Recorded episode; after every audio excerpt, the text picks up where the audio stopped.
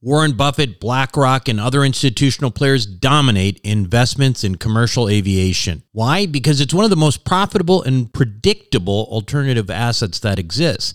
And it's not tied to other markets such as real estate and the stock market. Is it safe? Well, imagine triple net leases to the likes of American Airlines and British Airways. Income is contractual and guaranteed by some of the biggest named airlines in the world.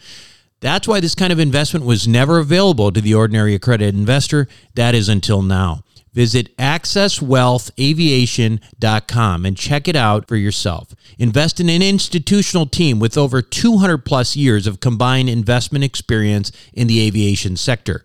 Conservative investing with double digit returns and tax advantages. That's accesswealthaviation.com. Accesswealthaviation.com.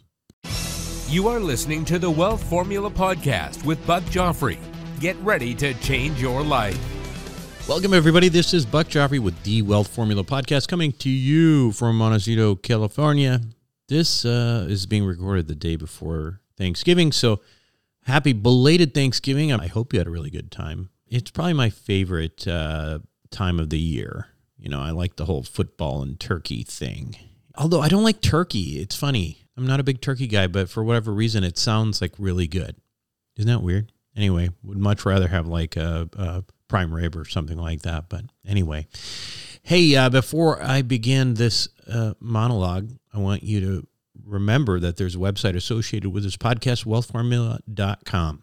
That is a site that you may want to check out for some of the resources. Uh, in particular, if you are an accredited investor, go uh, over there to sign up for our investor club, our credit investor club. Uh, that is where you can potentially see some uh, private deal flow that uh, we have uh, vetted. And uh, in order to do so, you need to get onboarded. you have to be an accredited investor. That's not. that's just a definition. It's not something you have to apply for per se.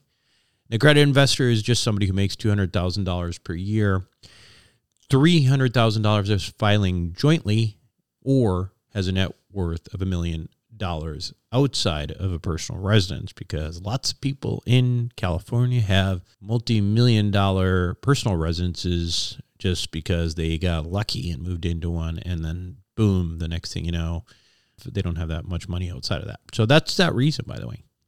Little trivia for you. Speaking of the personal residence, you know, a lot has happened in uh, real estate over the last uh, year. And it goes to show again how quickly things can change and will continue to change. Unless you've been in, in a cave, you know that the interest rates went up really quickly. We've talked about that so many times on this podcast, and I know it's getting old. But when that happens, housing typically goes down in value significantly. Why? Well, think about it.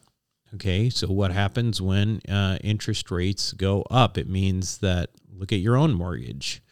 Uh, if your mortgage and you're paying mortgage and principal, if you have a, a rate that is, you know, two or, or I should say like 3% or 2 point, I think my first, I had one at 2.7%, which was crazy compared to now where you're like, you know, you're running in the six, seven range, whatever for mortgages that is effectively doubling the cost of your payment, monthly payment for the same value of a home. So the cost of the home has to come down because the same person with the same money can't afford to pay as much. And so that is a simple concept there, which I'm sure you've thought about because you're very bright already.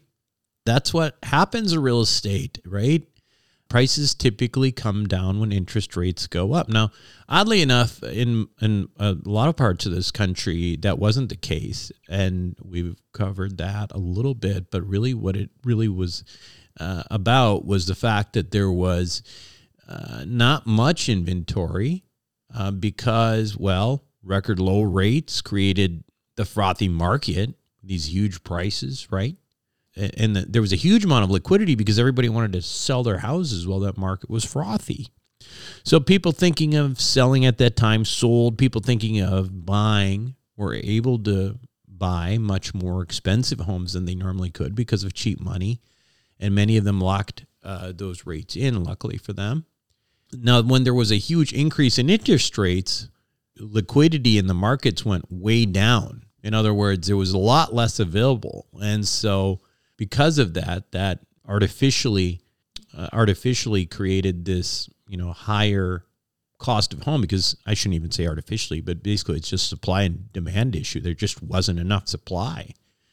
And so the prices kind of continued to stay high. And so that's what happened in if you talk to people about, you know, what's happened in this uh, in this country in the last, you know, year or so, that's what most people will tell you. I don't know if your experience is different because all real estate is local and you know, you might say in my area the houses went down by 70% or something like that. I don't know, but they didn't where I live. They they pretty much stayed the same.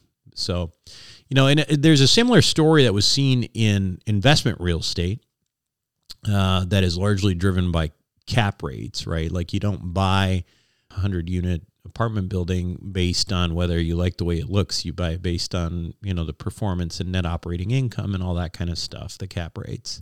The difference being that much of the investment real estate is, as uh, we know, uh, purchased with floating rates, particularly bridge debt, that kind of thing. And as many of us have seen, that has resulted in forced selling. Anyone who does not have to sell right now is not selling, doesn't want to sell. Those who are forced to sell are typically losing money. Uh, this is a period in time for real estate investors that it's going to be emblazoned in our memories in the same way that the financial crisis of 2008 and 2009 is. That's the pain or feeling pain. And hopefully, some of us will uh, understand that and also take advantage of the fallout, which is uh, reminiscent of 2010, which I've also talked about before, right? In other words, yeah, we're getting some pain, but we can also take advantage of this if you're able to. I anticipate 2024 is going to be a time where there is going to be you know, continued blood in the streets. Um, as many cap, uh, any of these rate caps are expiring, right? These a lot of floating rates are are uh, purchased rate caps, basically meaning there's a uh, there's a maximum at um, the rate can't go up more on that mortgage, and you buy for a certain period of time. Those expire, then you're kind of you know then you're kind of out of luck unless you buy another rate cap. Um, this will be a great opportunity uh, for because of that, um, you know, there's going to be a lot of properties are not going to be able to hold on, and there will be a great opportunity to pick up properties at a significant discount. And those who do participate in this and who've got the ice in their veins and, you know, think about it rationally, they're probably going to come out way, way ahead. And the reason why is because, well, the predictions of lower interest rates in, in 2025 are overwhelming. I mean, they're coming from everywhere, you know, and you're already seeing rates come down a little bit right now. And if those predictions all come true, and then there's this huge amount of money coming into the market in 2025, it's going to create a situation where the investment real estate market potentially becomes frothy again. And, um, and people unable to hold on to properties in 2024 or just giving up on them, they're going to be the biggest losers of uh, the situation, unfortunately, because they, you know, they didn't do what they had to or couldn't, unfortunately, to stay in the game. And that is, I think, I, if I were a betting man, that's what I would bet it's going to happen. I know that staying uh, in the game is not easy, and by the way, I, you know, I, I totally get that and appreciate that. It's not an easy thing. Uh, I've had uh, my share of lumps, and and I'm stay rational about this whole thing. But for many of you, this period in real estate uh, has been the first and only time you've ever experienced losses. And now we know rationally that investors are not supposed to win every single time. That this is not a riskless endeavor.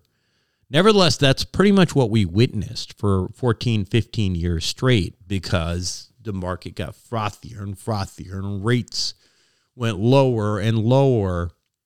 And that's what happens. We got used to it. We got used to, you know, being undefeated. But the, but real estate is like every other asset.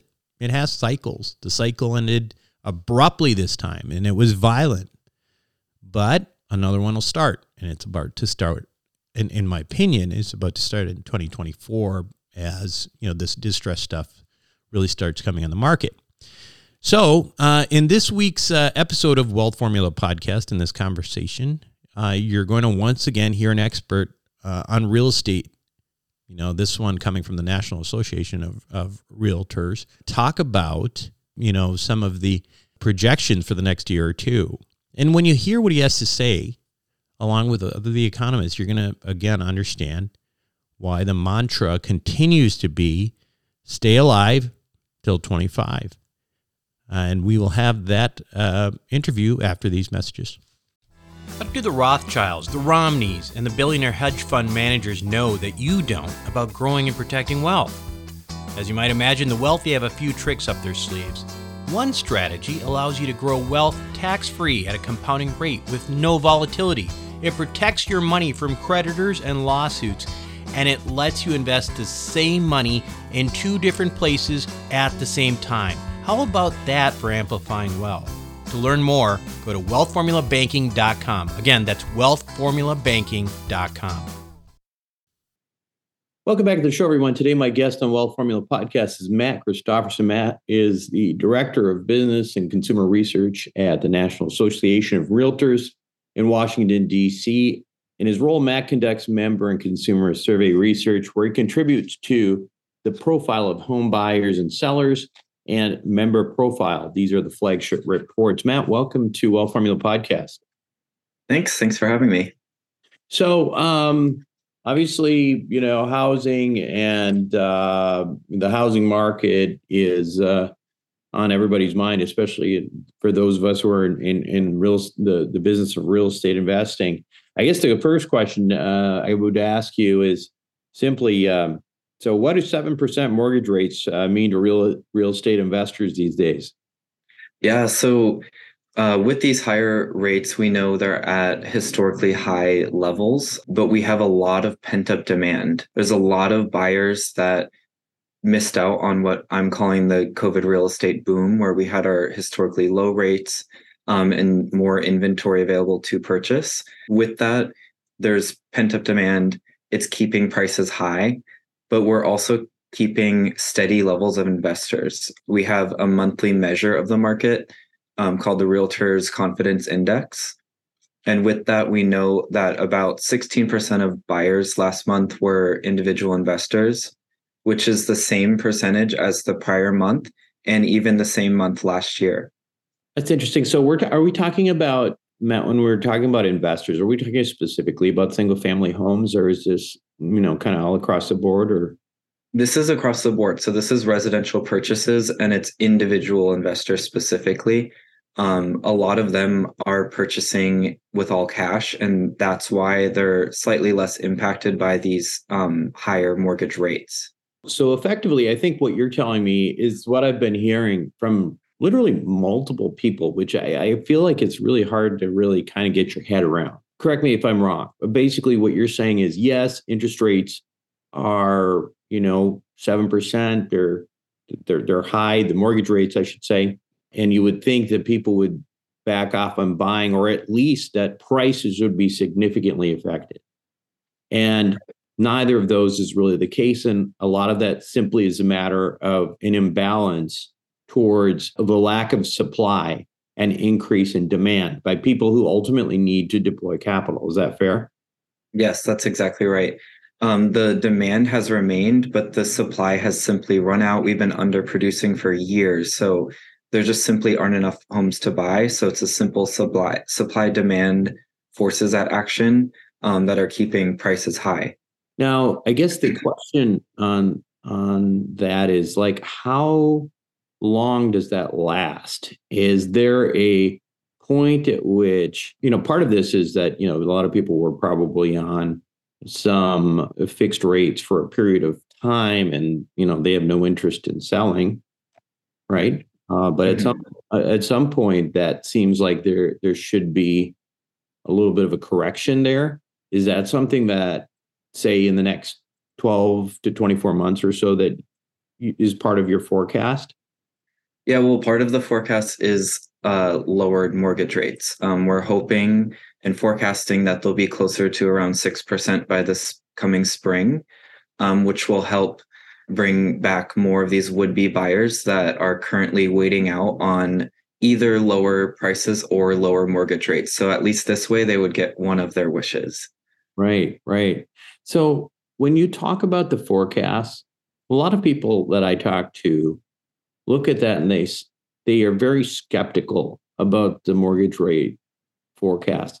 Can you give us an idea of where I mean, how are those generated and and how much, you know, how much stock can we really put in them? Yeah, of course. Um, so our forecast comes from our chief economist, Dr. Lawrence Yun. Essentially, the rent portion of CPI is calming down. The government data lags behind private sector data. So we're expecting that once government data catches up to private sector data, um, that will help bring the rent portion down. In addition to that, several world economies like China and Germany are slowing a bit um, and they're very interconnected with the US. And also, job creation has slowed just a little bit. So, with kind of calming economy and a calming CPI factor, um, the Fed has more ability to cut rates a bit, which will help bring down um, mortgage rates. Is that the single biggest factor in your view of the lack of supply? People who are, are in you know, who who basically got mortgages for, you know, almost free money. I mean, why why would they sell? Right? That kind of thing. Yeah, exactly. It's kind of a double trouble. Um, people are sitting still as you would expect um, with their very low mortgage rates and low monthly payments. They don't see a need to leave that. And in addition, if someone is selling a home, then they need to worry about also finding their next home um, which it's a challenging environment right now for buyers. It's still very competitive. Sure. Is there a, you know, I, I it's funny because I talk, I did a show on this similar topic a couple months ago, and you know, my feedback that I got from that show is some of it wasn't very kind. I mean, I, it was like, "Are you crazy? I'm a, I'm a, I'm a real estate investor, and if you don't think rates are affecting more, you know, the the the the, the properties uh, values and stuff like that that you're not but i'm not here to say one way or another. I'm just listening to what you know the experts and the data is telling us. Certainly in my area where I, am I live in a fairly affluent region of the country which is like santa barbara montecito california mm-hmm. essentially one of the most affluent. And our prices have not been affected at all. I mean even though like in the houses are in the millions of dollars we've such ridiculous amounts of money here. Some people are just, you know, buy they still buy, you know, houses for ten million dollars in cash, and they don't, you know, if they're worth a hundred million or two hundred million, they don't really care. Mm-hmm. Certainly, that's not normal. Do you see a a difference? I guess in in in what you're talking about with regards to price stability across the board in the United States, or is it a really a regional thing? Yeah, so it's definitely local. Um, in our latest, we have quarterly um, Metro median home price releases. So our our latest um, quarterly release showed that generally on a nationwide level, prices stayed very steady. They were within one percent of the same quarter last year. However, several markets, um, Austin comes to mind. Several markets that really had an aggressive boom during COVID they are actually the markets that saw price decreases. And I see it as a bit of normalizing with a calmed market. They had almost overinflated prices with so much demand at once. Um, and it's more that they're normalizing and less that they're decreasing, but it is a decrease. A friend of uh, mine who'd uh, been in real estate for some time, and you know he's um, you know he's seen a lot of different markets, and one of the things that he was commenting on was that the last time mortgage rates were, you know, were this high, you know, cap rates were like eight or nine on average, right?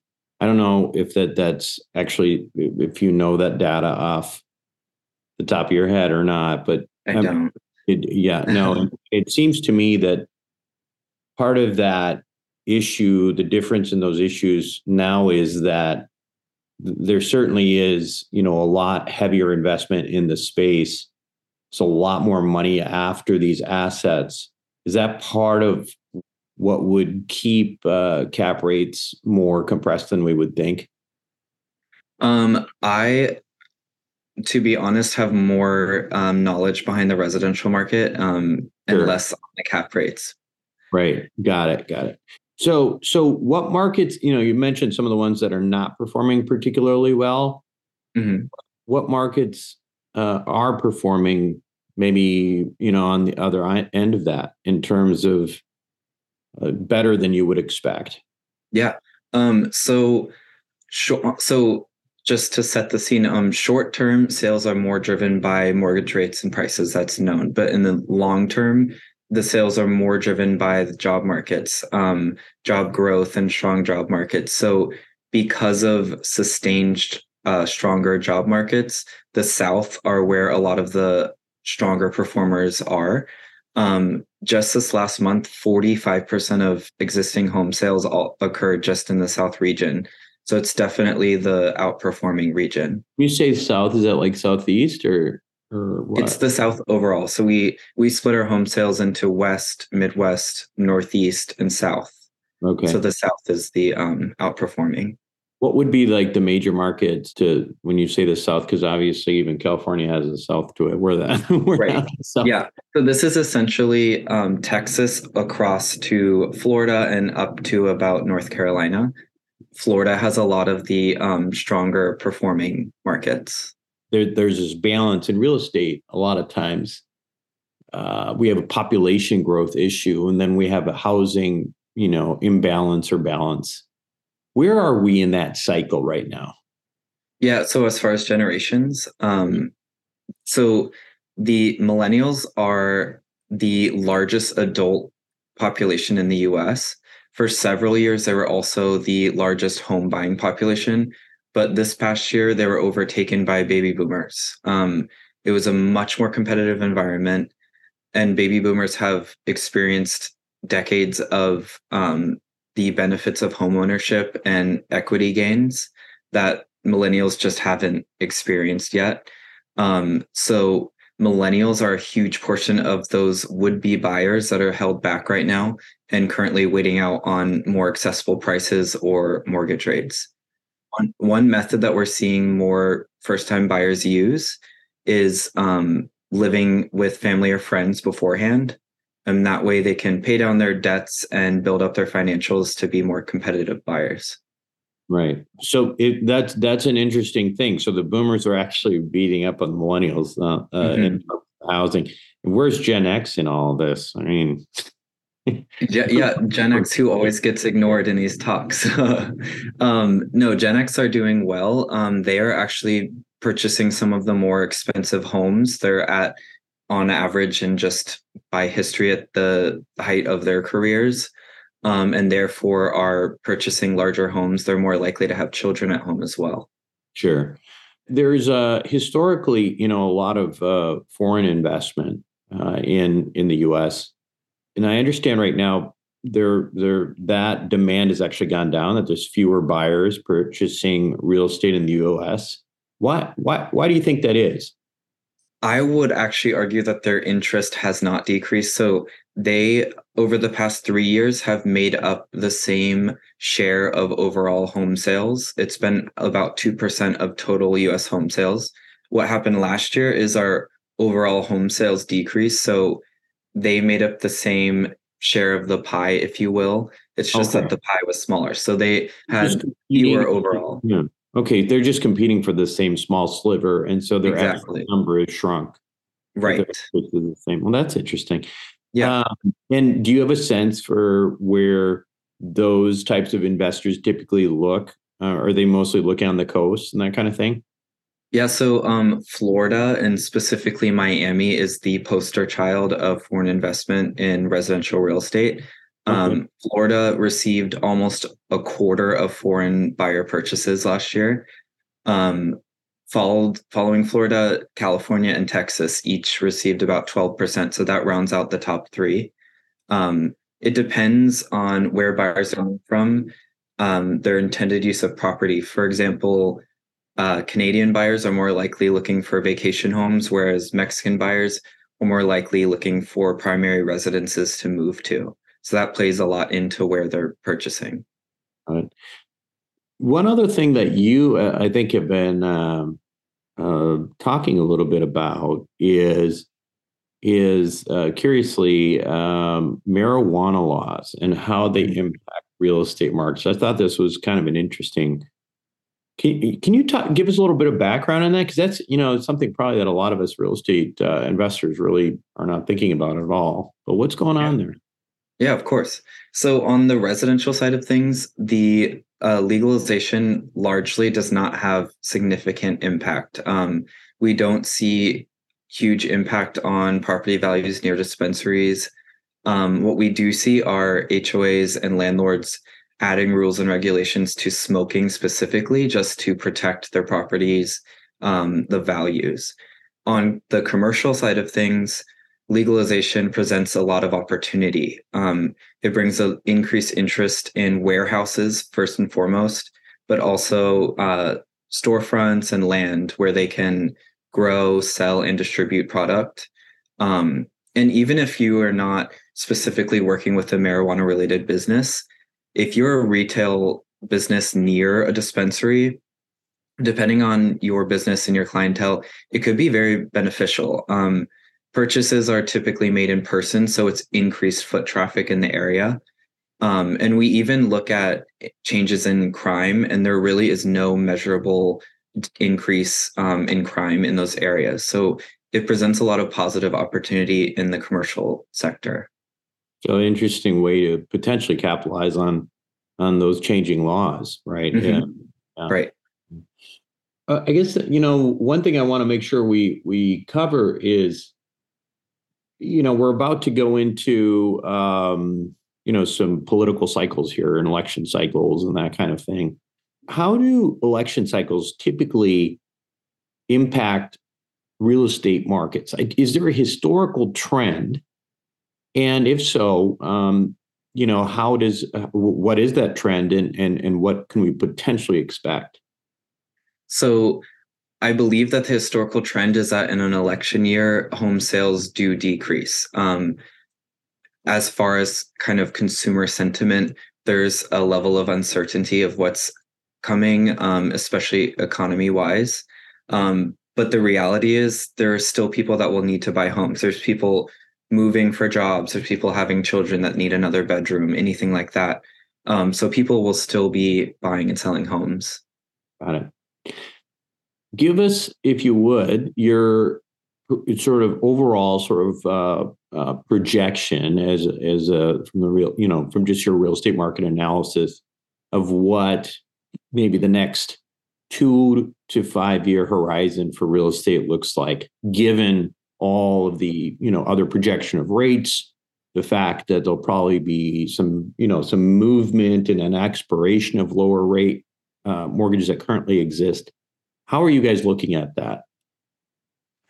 Um, so obviously there's a lot of uncertainty um, in what's happening. It seems like things change every two months um, but we're expecting mortgage rates to lower next year um, to more reasonable levels, which will bring a lot of these buyers that are kind of holding back back into the market. So obviously, what we need is supply. Um, we need builders to to um, uh, increase their starts again. Um, if that happens, then we can expect um, more of a return to normal, if you will, um, whatever that is uh, with um, home buying, and so that will probably be in the next one to two years um, that things will be a little bit more normal. What um, um, so how can we learn more about what you do? I think um, you know obviously you, you, guys have a lot of resources. If if real estate investors are interested in kind of reading what you guys are up to, what what's the best way to to reach out, maybe follow even some of your work in particular? Yeah, of course. Um, so nar.realtor is our website. We have a lot of resources. Um, our research group, we put out um, research reports and data releases on nearly a daily basis. Um, so there's always up to date resources. Um, I also recommend following our research channels on Instagram, Facebook, and X um, just to stay up to date um, and any uses of our data as well. Fantastic. Matt, thanks so much for being on Wealth Formula Podcast. Thank you for having me. Be right back. Self storage is a necessary evil. It's where you keep your stuff and forget about it. No wonder this stuff is so profitable and recession resistant. The Wealth Formula community, well, we've benefited from that. We've made lots of money in this space with Reliant Real Estate, one of the largest self storage companies in the country. With an average investor internal rate of return of almost 34%, with hold times just over three and a half years, these guys know what the meaning of velocity of money is. If you're an accredited investor, make sure to check out what they're up to right now at ReliantFund4.com. Again, that's ReliantFund4.com. Welcome back to the show, everyone. Hope you enjoyed it. Stay alive until 25. That's the plan. Anyway, hope uh, you had a nice uh, Thanksgiving holiday.